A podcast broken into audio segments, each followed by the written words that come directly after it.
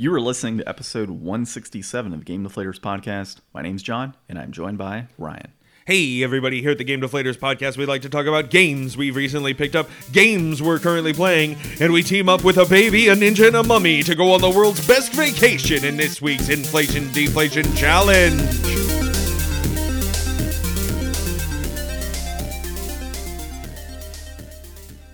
If you can guess what this game is from that, I'm proud of you. Yeah, you know, that's probably your best one yet. Like I always say You this. guys say this every week. and I, I'm so I- touched. I do, but like this is perfect. I mean, it's the exact epitome of what Captain Commando is. The only thing is we didn't get to go to space station. No, no. Ne- that would be the Beyond the World's greatest vacation. Ah, okay. I, I see. I see. So yeah, we played Captain Commando this week. Uh, I think I've mentioned a couple times now that we should play it. So we finally played it. Uh, spoiler: It's probably going to be inflated, uh, just based on the price point, but it's a ton of fun. Uh, so we'll get into that a little later.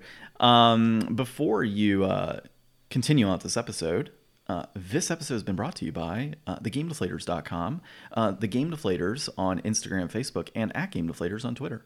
Because they don't like that. Yeah, because we're our own sponsors, because we don't have sponsors. right? I know. Uh-huh. it's it's amazing what the sponsors let us get away with too. Yeah, I know it's it's terrible. Hashtag uh, not a sponsor could be a sponsor. Um, had to bring it back, Ryan. There you go. So uh, this week we'll be talking about uh, the Microsoft acquisition of uh, Activision Blizzard. Uh, we'll also be talking about, of course, more Activision stuff involving uh, PlayStation, and then uh, Microsoft's boss and what they're saying about the acquisition and how it, you know, details It's- to Nintendo and It's Sony. All about the biggest purchase in the world today, folks. It is all about the biggest purchase. It is huge, dude. Like sixty-eight point seven billion or something. Mm-hmm. So yeah, pretty insane.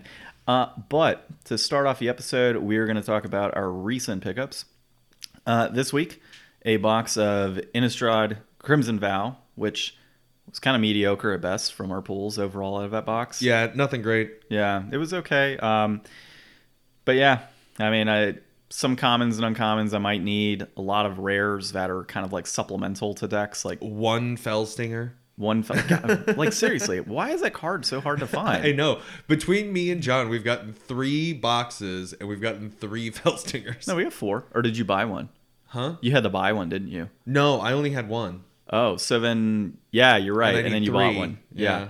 so i had two out of my two boxes and a fat pack and then you had one box and Yeah. you had to buy it. yeah it's kind of disgusting um but you know what the set boosters typically that's usually what happens this was a draft box so that's probably why i was able to get another one which realistically i should have gotten two but whatever uh, story for another day right Uh, so that was it for my pickups. Uh, wait, no, no, no.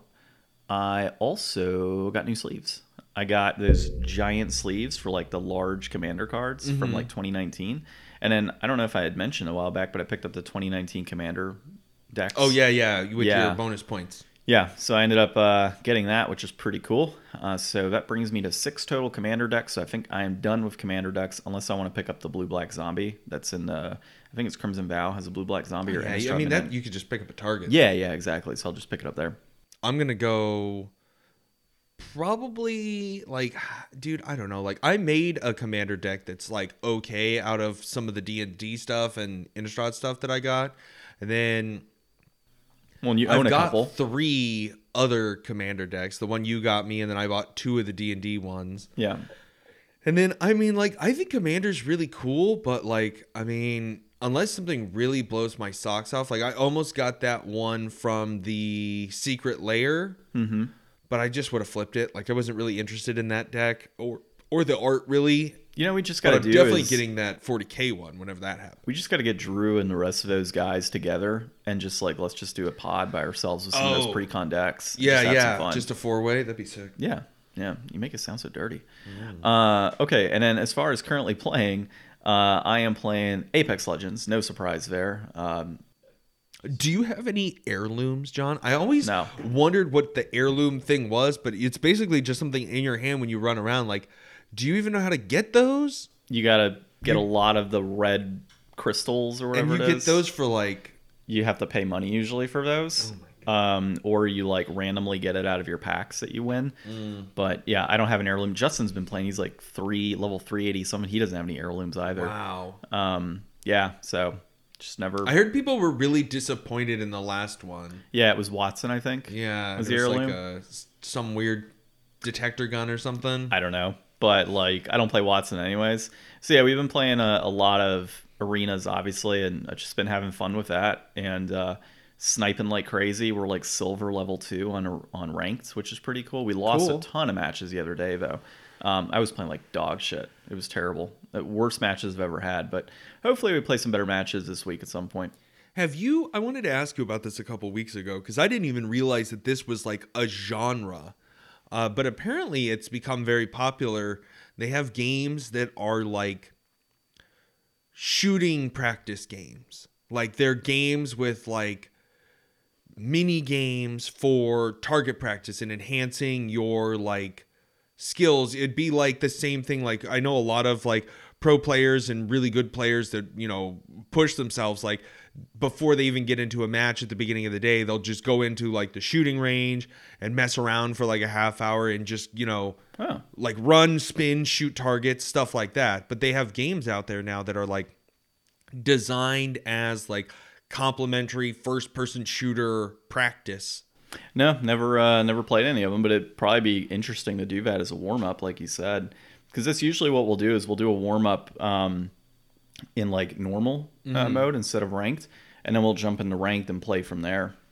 Uh, the unfortunate thing is like when Justin and I were playing the other night, it was he and I against like the teams we were facing were like level 200 and 300 players, and then we were paired up with like a level 20 Yeah. or level 40. Like sometimes you just are the team that gets dunked Yep. So we ended up getting paired with like these really bad players. So like we're we're playing pretty well initially, but then you get these like bad players on there, and you know it's you're Not trying to pick players, up the slack. just new players New players, sure, but you're trying to pick up the slack, um, and it's just hard when you're getting fired up. Like they go down immediately, and then you're getting like bombarded by stuff.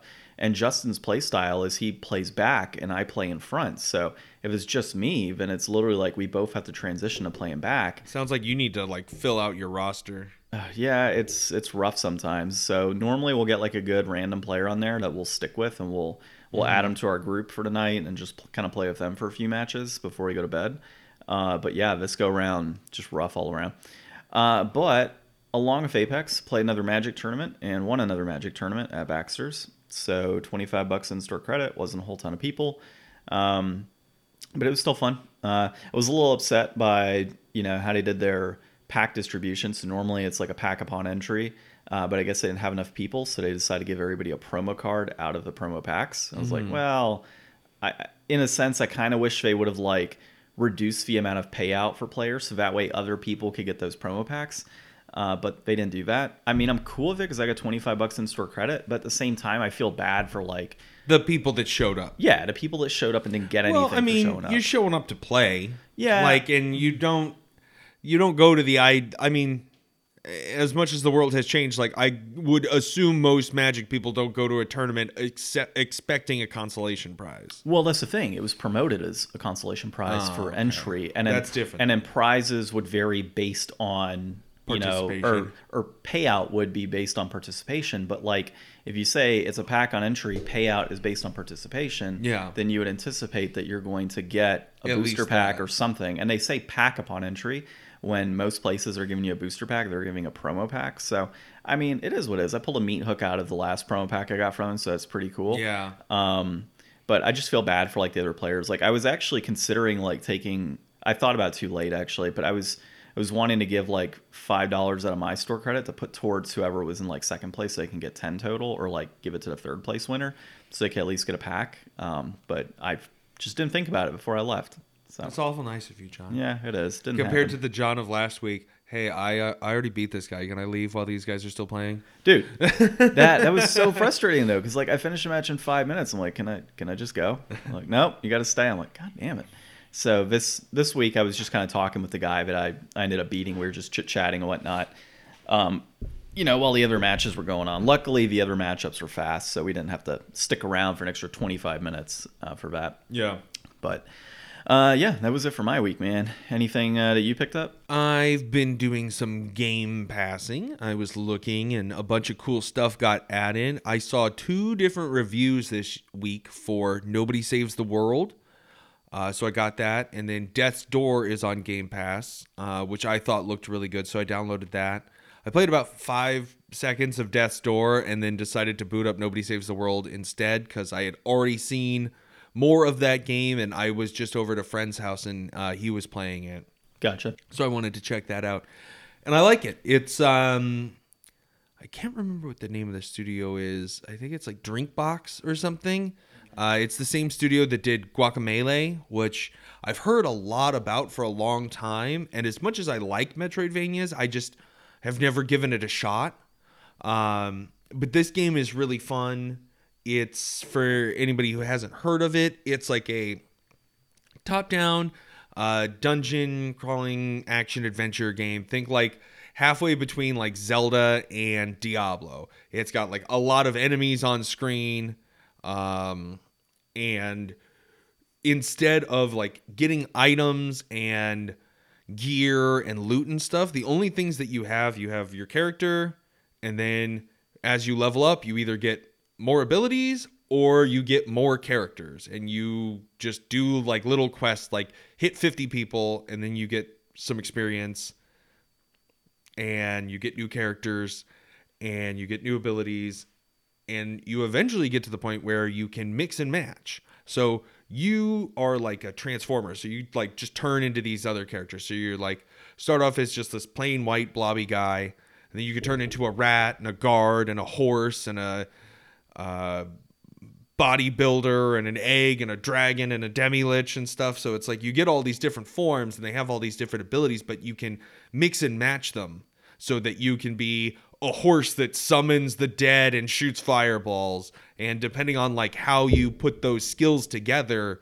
you can come up with all kinds of different builds. So it's got a lot of free form. Uh, you know it just kind of exploring with the the mechanics and building stuff yourself out. So that's that's been fun so far i played like an hour or so of that i'm looking forward to doing that some more um let's see here Yeah. So uh, it looks like you picked up Death's Door.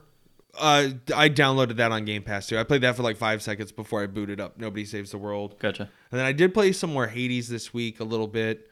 Um, it's just like so. I spent the last two weeks working from home, and so I mean, for the most part, I do pretty good working from home. Like I try not to be distracted. You know, even though I'm up in like my nerd room with all my awesome stuff, like I try to stay focused and do work as much as possible. Um, and you know i've got my switch up there so like a little bit of hades on the side never hurt anybody Yeah, unfortunately, uh, my home office, I have a bunch of giraffes everywhere and books. Uh, but I mean, I got what close to a thousand Magic Card rares sitting next to me. So there's times where I'm sitting at work and I'm like, let me just take a peek Yeah. and just see what I got. so I got to move those actually. And there's a flipping like floor full of magic over there too. Uh, oh, one other thing I was going to bring up. Um, regarding like currently playing. So we finally got back into our D and D session, the Avernus.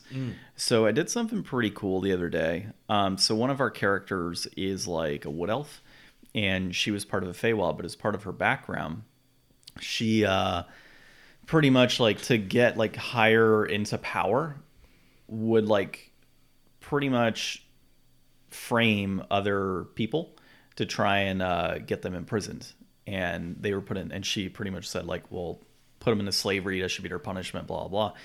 And so later on, she herself is captured as a slave. Well, I've got uh, one of my characters um, was enslaved as a child and brought into a family and beat and everything. And then the character that's with her, her parents are the ones that sold her into that slavery. So there's the link there, and they don't trust each other.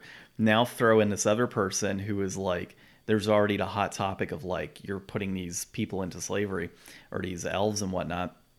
And so uh, she's now connected. And at some point, I brought in five revenants into it. And I don't know if you know what revenants Yeah, are. yeah. So they come back after 24 hours, and their goal is to kill the person that like they have a vendetta against.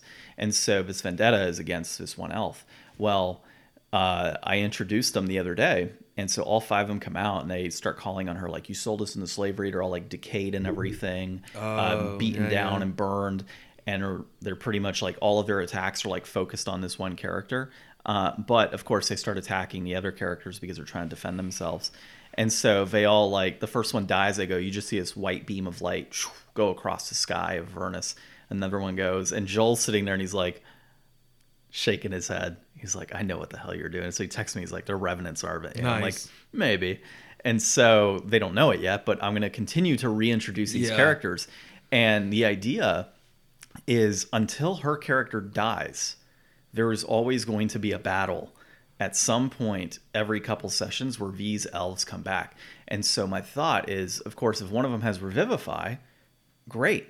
So she ends up dying, and then all of these spirits are released and they're gone because their their vendetta is they've Mm. killed that person they have the vendetta against, and then they'll revivify her and bring her back. But I don't know if the group is going to figure that out. Yeah. So I'm just going to continue pummeling them every single There week with these fi- same five people, and it's So gonna if you much like fun. kill the character in the middle of a fight, are you going to stop the fight and they're going to stop fighting everybody else? Uh, maybe. Yeah, I probably would. Um, I would probably do that. Like if she's knocked down, all of like one of them's gonna try and kill her at the Yeah. spot and be like, "You're dead," and then all of them are. Yeah, that would make sense. All of their spirits are going to be Just lifted, go, and and, the just battle kind of stops, and then they're like, "Oh no, we got to save so and so." Yeah, and all of their like they all go. So that that was the thought on that, and they're about to come across uh, Arkhan the Cruel, and uh, or no, yeah, Anybody whose name is the Cruel, not, Yeah. not can't be a very very pleasant person. turtles. They're gonna be fighting turtles, uh, and then that's linked up with Tiamat as well. So because he's a Tiamat, um, uh, whatever you call it, Sympathizer? Uh, yeah, sympathizer or worshiper.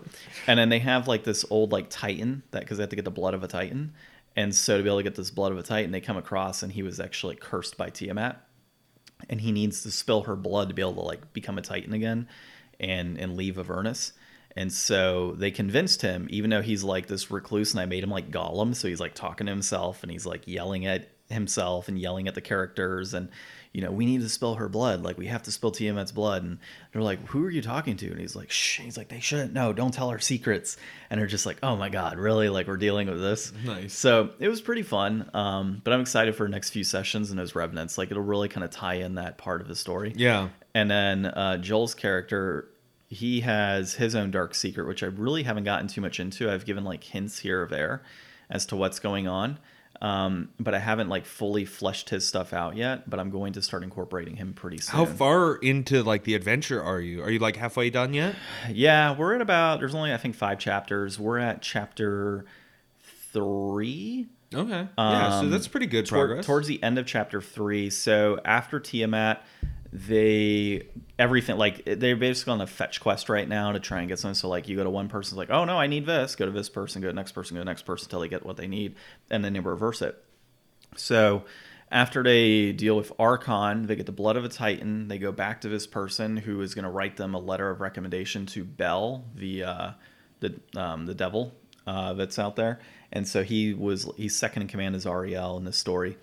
And so they got to go to him and then work with him to try and find like the bleeding citadel and like everything starts to kind of come together at that point. So they're getting to a good point story wise. And you know, I read the story. I really like it. I don't know if I'm telling it as well as I should be uh, to the players and even here on the podcast, but uh, I really do like how it's shaping out. as long Um, as everybody's having fun, that's all that matters. yeah, and that's why I try to incorporate as much battle time and as much fun time. Like with the whole slavery thing, like Ginny's character uh, being the one that was enslaved, she's like all decked out with like demonic ichor, basically. So she has wings and all this other crazy crap that's going on. And so she actually, uh, I think it was Dimension Door. I think I'm, if I'm correct, where you can take one person like from one spot to another. I don't remember. Probably. But I think it's Dimension Door. But she uh, she grabbed uh, Tara's character, Euphia, and Dimension Doored her up into the sky and was floating with Oh. her wings and was like, I'm gonna, you know, like I'm gonna kill you basically. and was holding her, but Ginny forgot that Tara's a druid and could just turn into a giant Oh, eagle, and so she's dangling her and everything, and she drops her, and Tara's like giant eagle. And it goes away. so it was pretty funny, but everybody gets awoken by like her dimension Yeah. dooring her up and like holding her and everything is looking outside his giant like demon grinder vehicle like Mad Max. Like, what the fuck are you guys doing? And uh, it's pretty cool. So I think they're having some fun. I'm really trying to open it up so that they are pretty much focusing on their character stories, like their personal stories, and the adventures kind of more on the side quest Uh-huh. Yeah. of like, okay, we have to do this. We have to try and find a bleeding citadel, stop Zariel. Otherwise, like Elturel's gonna be coming down. And what I need to start doing is probably, I'll probably start doing this next session. But uh, actually, I did do this in the last session. I had noted that. Uh, in the distance, they could see Elturel and bodies being dumped like ants over the side of it, like just droves of bodies that have been killed in Elturel being dumped into the River of Styx to create more devils as fodder for the, the Blood War. Yeah. Uh, so I'm going to probably start doing it like you see pieces of Elturel breaking and a tower falls into Avernus and this other stuff to really kind of amp it up of like time is of the essence. You guys got to get moving. Let's see how it goes. Um, okay. But uh, diving into our articles this week. So enough about D&D. Big news. Uh, In case you've been living under a rock. Yeah, if you haven't seen this, like, I'm surprised people still post this now. Uh, Microsoft to acquire Activision Blizzard for 68.7 billion. Uh, this is through The Verge. It's Tom Warren, and uh, you know, I'll just a quick statement here on my part. Uh, when I saw this come through, my thought was, why are they paying so much? And I get that Activision Blizzard makes a good amount of money, and so the valuation is up there, but at the end of the day, you know, what do you got? Call of Duty, Candy Crush, which makes a decent amount of money, and um, you know, you have your older Activision titles like Guitar Hero and Spyro and Crash Bandicoot's on there, and you know, there's some premier titles, uh, but like, how much of that stuff is truly relevant? Like Crash had the the one game that came out recently, right? Spyro, they had to do a trilogy. Same thing with Crash Bandicoot. Spyro Yeah, has but- not been good since the third game. Yeah, but I mean, like, Blizzard just did like the Diablo 2 remake, and Diablo 4 is still in the works, and Overwatch 2 is still in the works. Like, But like, how much of that ar- stuff Blizzard is, arm itself is is huge. But how much of that stuff, you know, we'll talk about in a bit, but like how much of that stuff is still under multi-platform agreement? Like Diablo Well- 4 is probably already contracted to be on PlayStation. no, I don't think so. I think, I I would see how it wouldn't be. Um well, like I mean, I guess. So, anyways, here's the thing. From what I heard, Bobby was shopping this around. Like, Microsoft didn't just come out of the woodwork. Like, this makes sense when you think about like under all this heat and pressure. Yeah. Why Bobby's been sticking around to his guns. He's shopping around for a huge payday before he leaves. Because if he sticks through this whole closing of this deal and everything, he's gonna make out like a bandit Yeah. and get the heck out of there, and he could go retire to hell like everybody else. But I mean, the like the amount of money that they're talking about here, like this was an acquisition that's comparable to something that like this is an Amazon move or a Google move or or whatever. This isn't like uh, a Sony move or a Nintendo move. You know, this was definitely something that like a big player did, and I'm actually happy that Microsoft is the one that did it well, yeah, versus a Google or Amazon. I am because I too. think that that would have been way worse. They both tried to get you know gaming going, and I mean Amazon finally came out with you know a success in that what was it, New World or whatever. Yeah. I don't even know if anybody plays it now still, but like they would have destroyed all of these games and franchises if they had bought this. And I really think that Microsoft has the best chance to you know try to make the most of this and make the most of what's there and the titles that are available. Yeah, I mean, I, I totally get it, and I mean, we don't have to spend like a ton of time on these individual Well, articles all we're 'cause talking they're all about linked today. about. Yeah, so, um, you know, I I look at that 68 billion, and I can see that being most likely, you know, as you said, Google and Amazon were probably in the bidding for that as well, and Microsoft just kind of stepped in and said, nope, we're gonna pick this up. Because I can, you know, and it's good on them to do it uh, over an Amazon or Google. Because you're right, like Amazon, you know, changes They don't their- appreciate the position that they're trying to put themselves in Yeah. with gaming. They think of it as just another another avenue thing. for money. Yeah. And so, you know, if Amazon were to acquire it and then they just fizzle it out, what happens to all those properties? They're now owned by Amazon and then nothing. What are we going to get? A live action? they stay locked away like they are now. Yeah, exactly. So, you know, I can see that being a benefit. Uh, diving into the next article here, uh, which was uh, Wallace Witkowski of Market Watch, and the title of this one was "Call of Duty will stay on Sony's PlayStation consoles after the Activision deal," uh, is what Xbox uh, bosses promised. So, um, you know, I to tie it all together here, paying that type of money, people are saying, well, you know, Microsoft isn't just going to pay a bunch of money and then it's going to, you know, uh, go to all these other consoles. They wouldn't have done that. But realistically, it is the smartest move for Microsoft to purchase for 68 billion, even though I think it's a ton. Well, and let's clarify real quick too. This is like they wrote a check. They weren't like, Yeah, it was we're going to do 50% stock Yeah. and 20% cash and 30% goats. Yeah, cash deal basically. Yeah, it's the biggest tran- ga- cash transaction ever. Is it really? I didn't even I didn't know I that. think that's what I heard. I mean, and if if that's true, I mean, this really puts gaming on the map. Like nobody can in- ignore the amount of money and moves that have been around gaming. Like something that seemed so inconsequential to most of the world even 10 years ago. I don't think people really were taking it seriously like it is now. And now it's the most profitable entertainment medium on the planet and making the biggest money moves in the world So it's and destroying the future with NFTs. What's yeah, what scares me is like Amazon or Google coming and saying, "Okay, well then we'll just buy EA."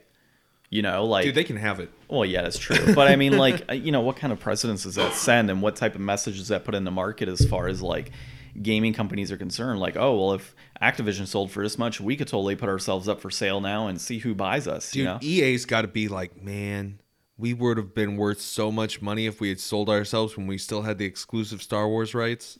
yeah. And Yeah. now every company could go make better Star Wars games than EA ever thought to. Well, they still have Madden and all that stuff, which is huge on an annual basis. But you know, diving into the Call of Duty component here, uh, it would have to remain multi-platform. People were laughing like, World at War will. No, I think all of them will moving forward. I cannot see this being something that Microsoft says we're going to just make this on Xbox. Like I is- think it's more clever than that, dude.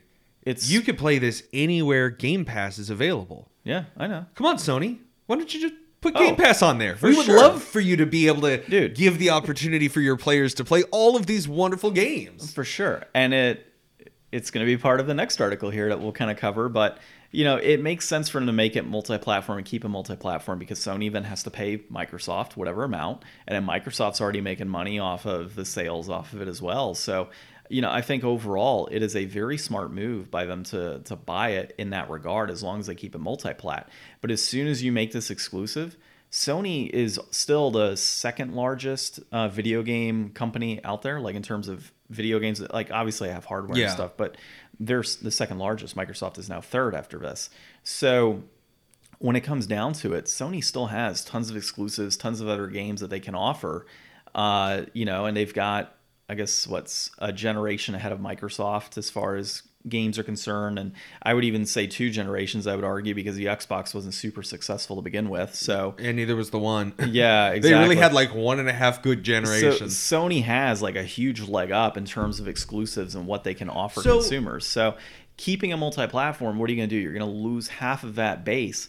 Sony fans, like huge Sony fans, that maybe like Call of Duty might say, okay, fine, I'll play it on PC, or which is fine, or I'm going to uh, go ahead and just you know play Apex or some other first-person shooter. So I've definitely heard that. Like, I mean, the obvious the obvious move for Sony right now is to go back and look at like, all right, can we modernize Resistance? Can we modernize SOCOM? Can we bring back something that we own to be a competitor against this? Which SOCOM, hundred percent, man. If you bring back so so say Microsoft says this is exclusive, Sony probably comes back and says SOCOM, like Yeah. SOCOM, next generation SOCOM, free to play, like you have your Call of Duty yeah, and uh, new SOCOM games. it's just not going to be until you know and, and that's the other thing so like the game pass versus leaving it on playstation the the gap there we already see i mean like i just got nobody saves the world and death's door for you know essentially just the $15 a month i'm paying. Yeah.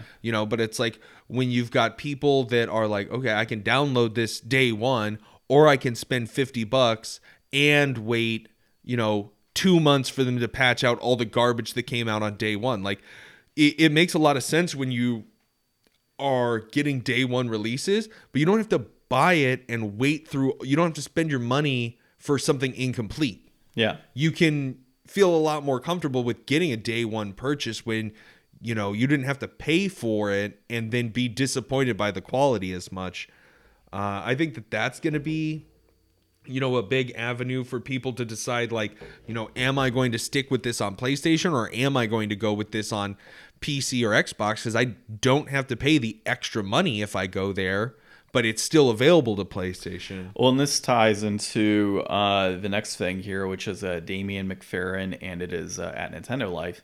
And it was uh, Xbox trust Nintendo to not do anything that would harm the games industry. And, you know, uh, was Phil Spencer actually mentions, uh, you know, they want to move into a point where game consoles are agnostic and gamers are able to play where they want to play. Mm-hmm. So it goes into what you bring about with the Xbox Game Pass and going on these other consoles. Microsoft already has like 25 million subscribers on Game Pass. Like, Yeah. they will continue to make that grow. And, you know, does it harm Sony? Like Sony's got all of their exclusive properties already. See, you keep saying that, and everybody keeps saying that. And every time I think about it, they're like, all of these Sony exclusive properties, come check out um, God of War, Horizon, uh, Gran Turismo. And what am I missing? Uh, Uncharted would be another one. Yeah, but Any of the new they're not even they making have? any more Uncharted. Ratchet and Clank. Uh, they had like five of them already. That's the Well, thing. they're it's re-releasing, I think, uh, everything onto the PS5 here pretty soon, which could be an indication that there's another Uncharted coming down the road. well, But and they're making a movie. Last of Us, Ghost of Tsushima is a new one. Um, But you know, so there's- the thing is, like these franchises, like how many more God of Wars are we really gonna get? Like we didn't really expect the newest God of War. No. Like there was a huge gap between that and God of War good. Awakening or whatever, Yeah. and nobody really played that one as much. The fourth one, or But- Reckoning. But, that's the thing. Sony has so many exclusive properties from over the years that they wouldn't realistically, you know, need to continue making Uncharted and all that. They can continue to make, and they've proven that they but can they've make got new. these great franchise. well, Returnal's another one, dude. Returnal's an exclusive, and that's a new IP. But is that like is that something that you're gonna meet? Like, are people gonna be dying for Returnal Five? Like, Returnal is like a decent like game, and people like it. But I'm just saying, it's like I don't think that there's gonna be God of War 15 the way that No. there is Final Fantasy 15. no, definitely not. But- and like the thing is, like with every generation, like it's so hard right now to get a PS5 yeah. dude, they're already starting to put their big franchises from last generation onto PC. I really think Sony's going to go the way of Sega here. Like, Sony's going to give up the hardware game and just be like, we can make these great games that people want to play no matter where they're at. Why are we losing $100 per console and breaking our backs to shove these out into stores where nobody can buy them and the scalpers are making all the money? Like, it really doesn't make sense for them from a hardware standpoint when they've got to compete with all this stuff. Like now they've got to go back and redo their whole PlayStation Now, PlayStation Plus business because they're trying to compete with Microsoft instead of just saying, hey, why don't we get Microsoft to pay us an extra, you know, $50 million to make the next God of War and put it on their system instead. Like we're making more money doing that. Well, and you know, I can see it kind of like the TV situation, right? You have like the Google TVs, the Roku TVs, you have LG Home, Samsung probably has their own thing as well. Have apps. and they have apps, right? And you can play those apps, and it's it's agnostic. It's you want to play Netflix, well, Netflix is on any TV. There's Netflix no- has games now too, don't they? Uh, I think they have like the interactive, like the Minecraft. no, like um, I don't remember. Yeah, Netflix does have a game, or they're developing mobile games. That's what it is. Something. Yeah, something. I, I forgot. We talked about it. At Yeah. But you know, you have these applications, and Microsoft, of course, is saying we want to go to the route of agnostic, and you don't have to choose certain console. You know, but they are going to probably they don't have exclusives anyways anymore because their games are on PC. So they've gone away from that route. And you can play all of their games on PC from what I've seen. There's nothing that's still like only Xbox Series X and you can only get it on the console. Like I'm pretty sure everything is on both PC and Xbox. I think so. Whereas Sony, the, the what they're releasing on these other consoles or on PC is older games, like you said. So they're making more money off of a franchise or a game that is no longer bringing them revenue at this point. So it makes sense to do that. But if you want to to the point that you made on day one exclusives with Microsoft, you want to play the new God of War right now, you have to play it only on PS5 unless you want to wait 5 years for it to hit PC. No, the new one's going to be on PS4. No, okay, so PS4, PS5, right? But new games down the road, right? oh, you want to play, um, you know, the new Returnal or something. Well, good luck. Anything PSVR two. Yeah, you're going to be playing Returnal five years from now on PC. Like we'll release it then. Same like Uncharted. You want to play it on there? Well, it's been out on all these consoles all these years. Now you're going to get to play it on PC. So I can see them making the money that way. Of course, PS Now having the ability to potentially play those games on a computer that makes sense as well. But I don't think that you know it, it just doesn't make sense for Sony to be releasing like day one exclusives on the on anything else. Like Microsoft already has their stuff on PC.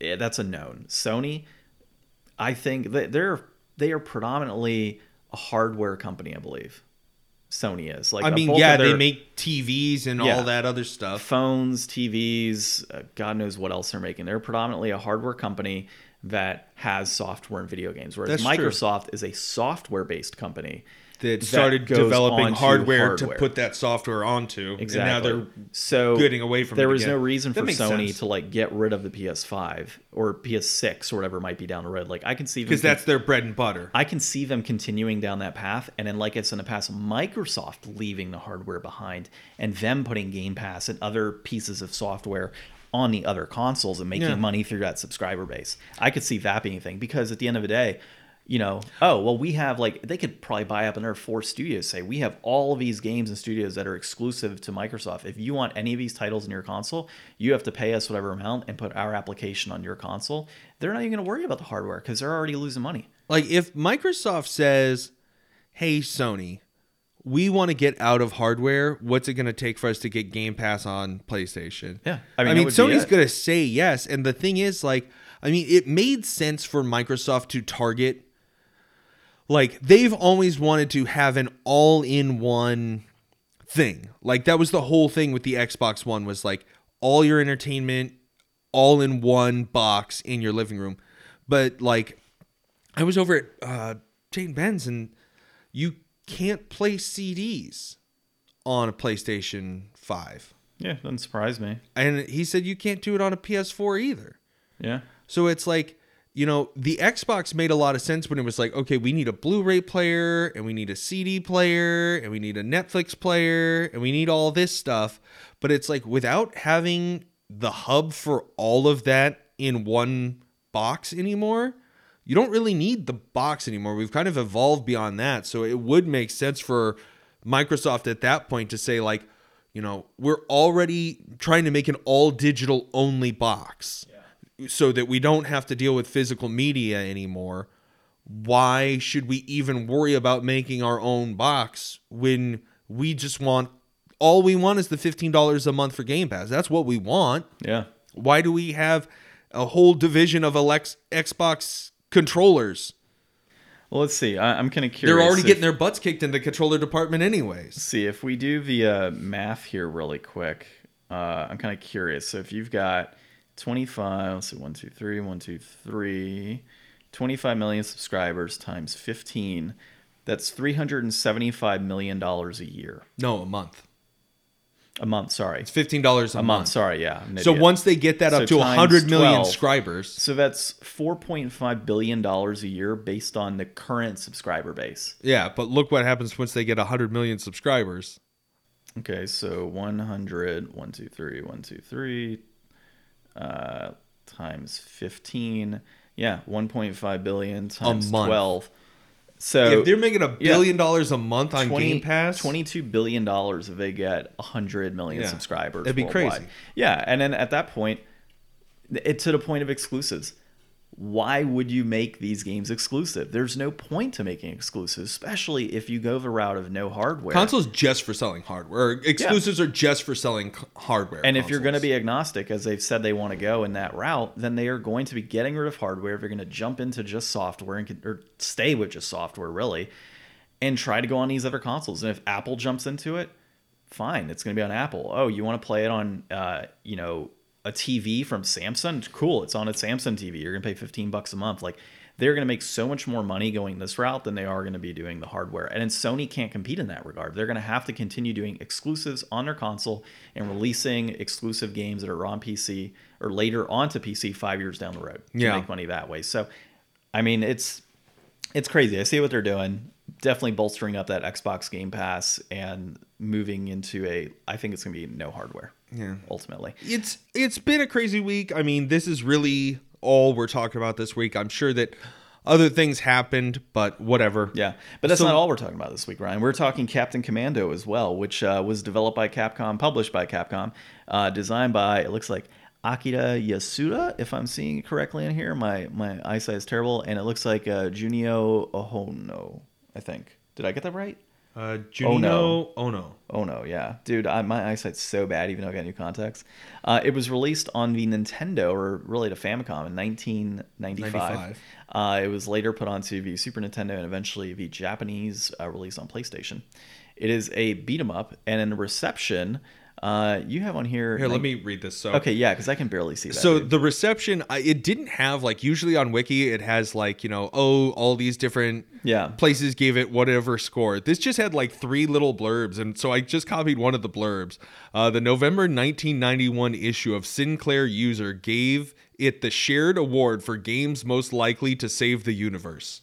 hey, you know what, man, That's high praise. dude. You, you do save the universe in this game. You got to go to space at some point. Like Well, we don't. happen. We didn't get to space. Better man. players do. Better players do for sure. I mean, dude, we basically died the same place that I die on my own every time. I didn't help. I just used up the, the continues. yeah, that's true. You use like four continues. Um, okay, so actually, no, I think we used about the same. Okay, so uh, this game in general, dude, I love it. I think it's a lot of fun. You've got the four different characters. You got uh, the Mummy Commando. You've got the Ninja Commando. Uh, you have Captain Commando, and then you have Baby Commando. Uh, and then they each have their own different names. Like one of them's like Mac, and then Mac is the he's the Mummy one. the I think. mummy. yeah. and then which is my captain is captain, and baby is baby, and then the ninja has a ninja name. Yeah, I don't remember his ninja name. Uh, but but either way, he is a ninja and he blows smoke everywhere, and he's not very good. So does the baby. the baby does too. I Yeah. noticed that. But Commando has uh, he torches people, he electrocutes people, and then as uh, Mac, you get to like go in a circle and spiral around with like your blades, which is pretty cool. Um, but I had a lot of fun, dude. I've been playing this one a few times. I have yet to flip and beat it, man. Like, I don't What is it what about this one that's got you gripped? Like you've got a ton of beat 'em ups. I want to beat the damn game. That's what's got me gripped on it. Is this just one that you got to put in your finish pile? Yeah, dude, I'm terrible at like games like this in general. So to play a beat 'em up on my own, it's it's kind of like, damn it. Beat 'em ups were never really my thing. Like, I mean, anytime I play a beat 'em up, I'm like, oh, Turtles in Time, because that's like the the one I remember playing the most. Yeah, that's You know, and it's I can never classic. beat. I can never beat that one. I always get to Shredder and I can never win. Yeah, I think I think we've played plenty of beat 'em ups over the years, and and I always have, you know, a much harder time uh with the games. This one wasn't hard at all. No, it's not hard. It's Um, that last boss battle. Those boss battles are really what kill you on this. Yeah. I think the sprite works really good on this one. They're like very large, expressive sprites. Like they've got lots of um different design than I think what you're used to. Like the proportions on a lot of the the characters are very exaggerated. It kind of reminds me of like um I don't know, what was So you know, at one point, uh, Captain Commando, I think I'd mentioned this in the past, was actually supposed to be the uh, mascot for Capcom. Oh, really? So he was initially that's what initially was supposed to be, and I guess they transitioned. I, I would say Mega Man would probably be the new mascot, but Probably the most recognizable. yeah, um, but yeah. So Cap uh, Capcom was Fighter. initially going to use him. Yeah, Street Fighter too. Um, but yeah, so overall, man, like I, I get you on the exaggerated characters. Uh, you know, they are pretty big and, and oh, like, uh, all over the place. Darkstalkers. Like, I mean, yeah, obviously yeah. they're not like as that kind of stylized, and I know that that's like a whole different company, but like, I mean, the they had like a I just remember a lot of the people had like really long proportions on them, or like you know different like hulking postures. They they were just unique. They didn't look like as generic. Like I feel like a lot of times beat 'em up enemies are like very generic just you know this is street thug. It was cool seeing like different locations too. Like eh, you start off just in the city but then you go to like a dinosaur museum and an aquarium and like uh There's an underground base where we died, which yeah. turns into an above you go to a base. bunch of like different locations which is where we came up with the joke. I was like we were playing. I was like man this sounds like a great vacation. We just left the museum. Now we're going to the aquarium And some of those levels are short. So that's the cool Very thing short. about this is like the levels are easily five minutes a pop. So we got to third to last level or really to boss we were fight. any good, we would have beaten this easily. Yeah. In the amount of time that we usually play games. Yeah, exactly. So it's not a hard game overall. It's just um, I really suck at beat 'em ups, and so yeah, that's where we are with this. But uh, the game itself, uh, complete in box, you're looking at uh, 303.16, and this is all Super Nintendo. Uh, peaked at 463.23. You don't have a date of when it peaked, uh, but it is currently uh, trending at that position. Uh, we don't have to look at the exact date. It's probably 2021, to be honest. Uh, and then loose 142.99. It peaked at 147.25 in October of 2021, and it looks like that price is actually rising. So it's got a little steady increase.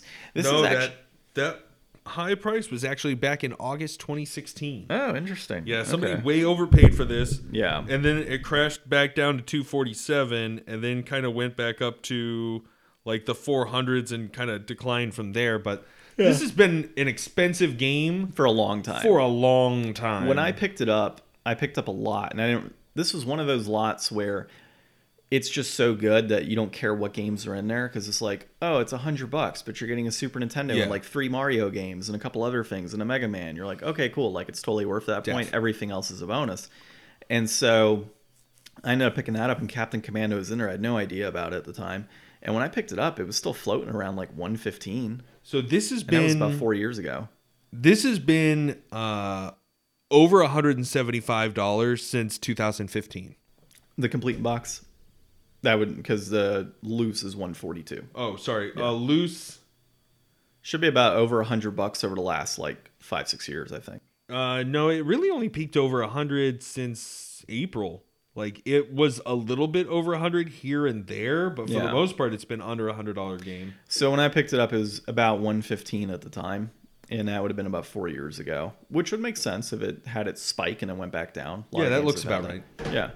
So overall, man, I love this game. I think it's great. Uh, very, very clean, easy to play game. Uh, movement is fine. Controls are great. Lots of nice, uh, you know, there's different characters you can utilize. The music's pretty good. As you said, the artwork is good. So, you know, overall, top notch game. Definitely worth playing. Uh, you know, if you're willing to pay this type of price for a game like this, definitely You could probably buy better games. Yeah, well, I think it's worth buying uh, if you are buying a game that is this price. Like, if you had the choice between several beat 'em ups, and it was between this and a couple others, and you're gonna be paying about the same, I would pick this up. Okay, so you're talking like, like a lot of time we just talk for the layperson, but you're specifically targeting the collector here. If you're Yeah. beat 'em up Super Nintendo boy, and you got some money to burn, you're saying that this is the hot ticket item. I like this game, man. I really do. I think this is totally worth it. Now, as far as in general, you know, beat 'em ups are concerned, yes, there are beat 'em ups that are just as good, if not better, at a cheaper price point that you can play. So But you probably already own those. Yeah, exactly. So if you're missing this one, it's worth buying if you're missing it. Uh, I would say that overall, the game is inflated because Imagine that. shouldn't be paying 142 for a game anyways.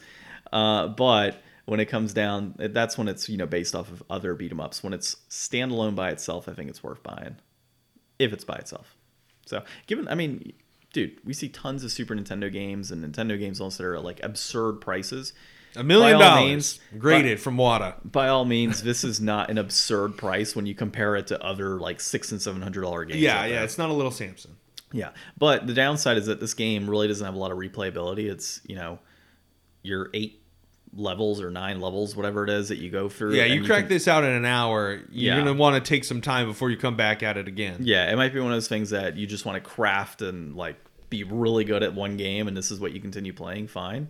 Uh, but yeah, for an hour's worth of time, it, it's kind of difficult to like justify over Maybe- other beat 'em ups. Maybe this is a good speed running game. I don't know.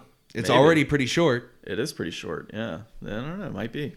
So, yep, I would say inflated on my end. Definitely inflated. Definitely inflated.